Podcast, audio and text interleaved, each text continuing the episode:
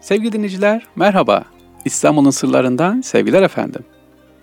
İstanbul'u karış karış ya da adım adım gezmeye devam ediyoruz. Gün geçmiyor ki efendim bilmediğimiz, farkına varmadığımız yeni eserler bulalım. İşte bunlardan bugün birkaçını sizlere inşallah aktarmaya devam edeceğim.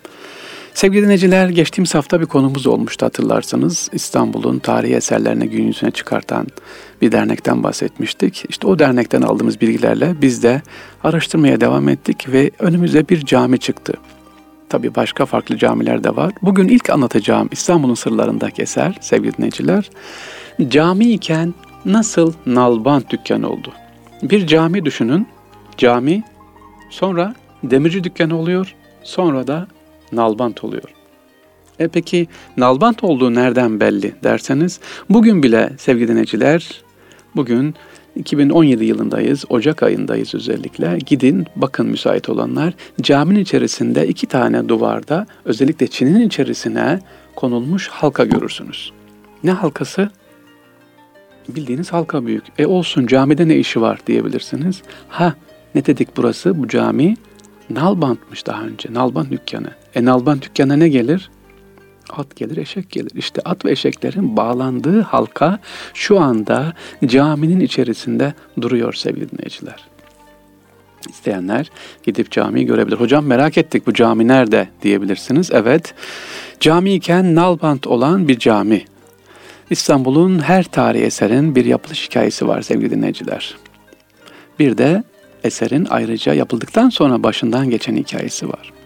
İşte Fatih'te bulunan Sinekli Mescit ya da Mimar Mehmet Ağa Mescidi bir zamanlar nalbat olarak kullanılmış efendim.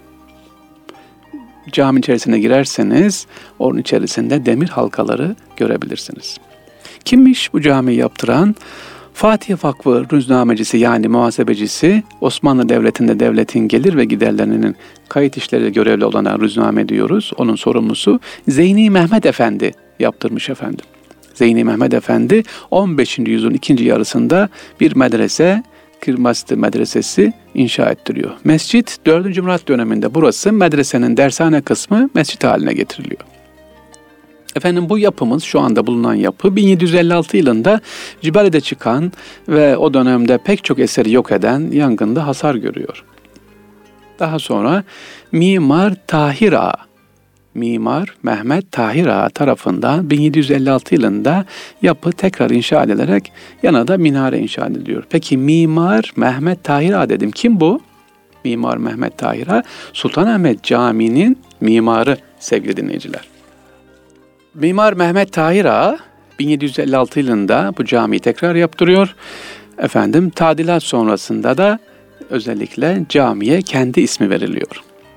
Camimiz önce demirci dükkanı sonra nalbant oluyor. Nasıl oluyor bakalım.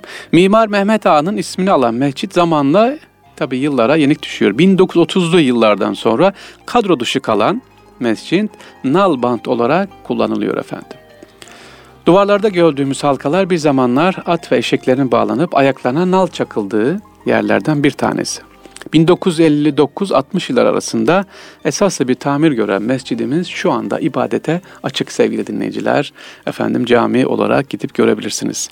1980'li yıllarda önceleri ahşap daha sonra da betonarme olarak efendim son yeri cemaat yeri ilave ediliyor. E, camiye girerseniz en güzel özelliği nedir caminin bakarsanız çok güzel çinileri var efendim. Evet.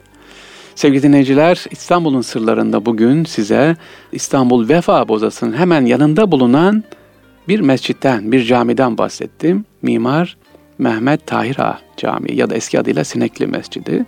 Özelliği ne? Tarihi bir cami, eski bir cami ve içerisinde halen iki tane halka duruyor. Niye? Çünkü bir zamanlar bu cami nalbant olarak kullanılmış efendim. Evet barangoz olduğunu biliyoruz bazı camilerin. Mesela Şehzadebaşı Cami yanındaki camimiz bir zamanlar Şehzade Mehmet'in yanındaki Burmalı Mescid dediğimiz orası hem marangozhane olarak kullanılmış bir dönem sonra depo olarak kullanılmış. İşte bu tür camilerin kimi yıkılmış kimisi de amaç dışı olarak kullanılmış. Mimar Mehmet Ağa Camii de Vefa'daki camide böyle bir cami içine girip görebilirsiniz efendim o halkaları.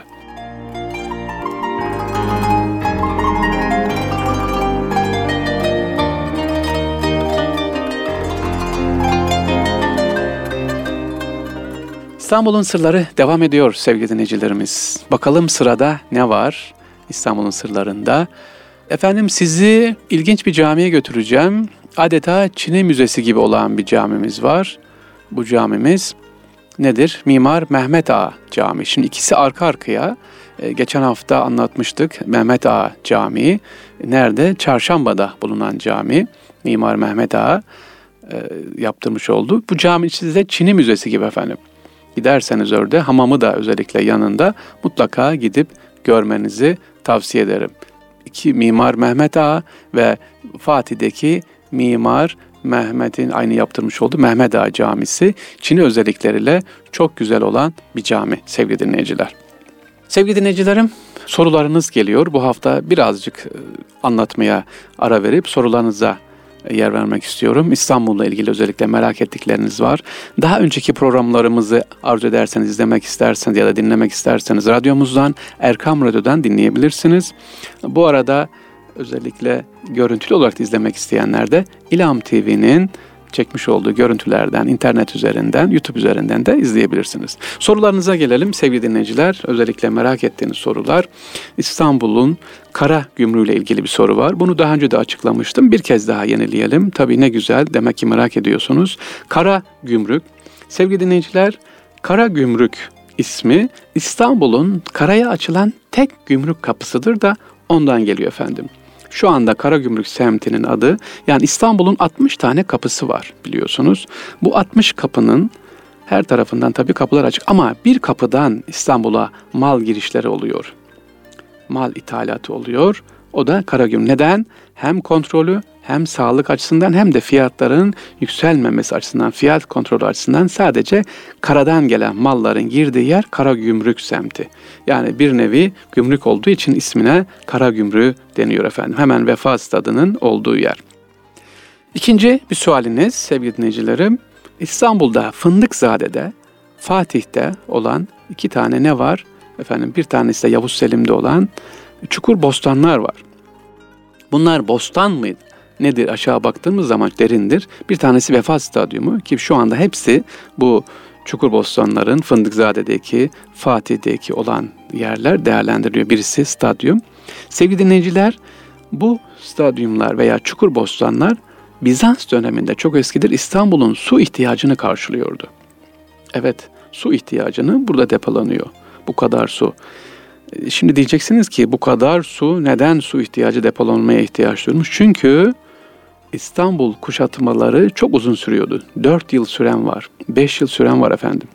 Tabii en kısa kuşatma işte en kısa 53 günde biliyorsunuz İstanbul'un fethi gerçekleşti 1453 ama ondan öncekilerine bakarsanız yaklaşık 4 yıl süren var. E bu 4 yıl süren kuşatma sırasında dışarıdan gelen su kesildiği zaman İstanbul halkı, Bizans halkı e, içtiği sular işte bu e, sarnıçlardan elde edilen, açık hava sarnıçlardan elde edilen sulardan alıyorlar. Sevgili dinleyiciler bu sarnıçlar zamanla e, ne yapıyor? Doluyor ve fetihten sonra ise durgun su biliyorsunuz. Hareketsiz su Osmanlı döneminde durgun su kullanılmadığı için daha doğrusu sağlıklı olmadığı için üstü açık boşaltılıyor ve bostan olarak kullanılıyor. Şu anda ise bir stadyum, diğeri de kültür merkezi ve park olarak, yürüyüş merkezi olarak düzenlenmiş durumda. Evet sevgili dinleyicilerim sorularınızı cevaplıyoruz. Diğer bir sorumuz ise İstanbul'la ilgili özellikle. İstanbul'un içerisinde bulunan, e, çıksı bulunan İstanbul'un ortası dediğiniz yer neresi? İstanbul'un ortası efendim Şehzadebaşı Camii'nin köşesindeki bugün hali bile halen durur. Mavi e, granit mermer taş oradadır. Orasını Mimar Sinan ölçmüş, biçmiş efendim demiş ki burası İstanbul'un merkezidir. Aslında hedefi şuydu Mimar Sinan'ın kaynaklara baktığımız zaman e, Topkapı'dan başlayarak Fatih Camii'nde alacak şekilde direkt bir tam geçiş merkezi yapmak ama e, ortasında orasını özellikle oraya koymuş. Fakat Fatih Camii'nin bir kısmı yıkılacağı için yol bugünkü Fevzi Paşa Caddesi'nden geçiriyor. Ve İstanbul'un 33 kilometre surlar tarafından ortası Şehzade Paşa'nın köşesinin olduğu yerdir. Ki bu soruyu sık soruyoruz. Üç İstanbul'un merkezi neresi? Şehzade Paşa'nın köşesi. Peki dünyanın merkezi neresi? Evet dünyanın merkezi de Ayasofya'nın karşısında bulunan milenyum taşı var. Bugün hala durur. Bir kısmı maalesef yıkılmış, e, kırılmış durumda olan milenyum taşı bir zamanlar sıfır taşı. Yani dünyanın e, işte kilometrenin başladığı yer burasıymış. Uzun yıllar Cumhuriyet döneminden sonra 30'lu 37 yıllara kadar orası sıfır olarak kabul ediliyordu. Fakat daha sonra Greenwich'e gitti biliyorsunuz. Saatlerin ayarlandığı yer, metrelerin olduğu yer Greenwich'te. Dünyanın merkezini e, kaptırdık diyelim ben. Ama şu anda milenyum taşını gidip görebilirsiniz. E, özellikle oradan sıfır taş dediğimiz tüm uzaklıklar oradan hesap ediliyor. Hatta üzerinde yazı levhaları görürsünüz. Japonya, efendim Avrupa, Londra'ya kadar mesafeler orada hepsi ne yapılmış yazılıyor efendim. Sevgili dinleyiciler, yangınlardan bahsediyorsunuz. Evet bu yangınlarla ilgili aslında biz özel bir başka bir zaman program yapacağım inşallah. Fakat bir yangın var ki 1865'te çıkan bir yangın var. Hocapaşa yangını. Bundan bahsetmek istiyorum. Hoca Paşa yangını evet bu yangın çıktı ama hiç yangın çıktı diye sevgili dinleyiciler sevinilir mi? Ama Hoca Paşa yangını adeta halkın sevincine e, gark oldu efendim, gark etti herkesi. Niye? Çünkü yangın başlamadan önce, bir ay önce İstanbul'da büyük bir kolera salgını başladı sevgili dinleyiciler. Ki bir türlü durdurulamıyor. Her gün yüzlerce cenaze Evler karantina altına alınıyor. İstanbul halkı sıkıntılı. Önüne geçilemiyor koların. Ama a Hocapaşa yangınından sonra adeta bıçak gibi kesiliyor efendim. Tüm o mikropları o hararetle birlikte ne yapmış? Hocapaşa yangını alıp götürmüş. Evet, tarihte ilginç bir yangın, Hocapaşa yangını efendim ne yapıyor? Bugünkü valiliğin oradan yukarıya doğru çıkarsanız Hocapaşa dediğimiz Sultanahmet, Çemberli Taş o bölgeyi içine alan büyük bir yangın. İstanbul'da koleranın ki salgın bir hastalık çıkmasını ne yapmış? Önlemiş. Evet sevgili dinleyiciler İstanbul'la ilgili ne kadar güzel farklı bilgilerimiz var anlatıyoruz. İnşallah İstanbul'a sahip çıkalım. Sizlerin de bu tür e, özellikle bizim de bilmediğimiz, merak ettikleriniz olursa bize yollayın. Biz de buradan mikrofonumuzdan sizlere aktaralım. Biz de öğrenelim. Sevgili dinleyiciler, İstanbul'un sırlarından sizlere seslendik. Üsküdar, Dan efendim Çamlıca stüdyolarımızdan emeğe geçen tüm arkadaşlarım adına sizlere ayrı ayrı selamlar efendim. Türkiye'nin daha doğrusu dünyanın her neresinden bizi dinliyorsanız gönlünüz huzurla dolsun inşallah. İstanbul sevgisi hep daim kalsın. Dünya durdukça İstanbul'da inşallah genişleyerek bu tarihi eserleriyle hep dursun. Hoşçakalın sevgili dinleyiciler.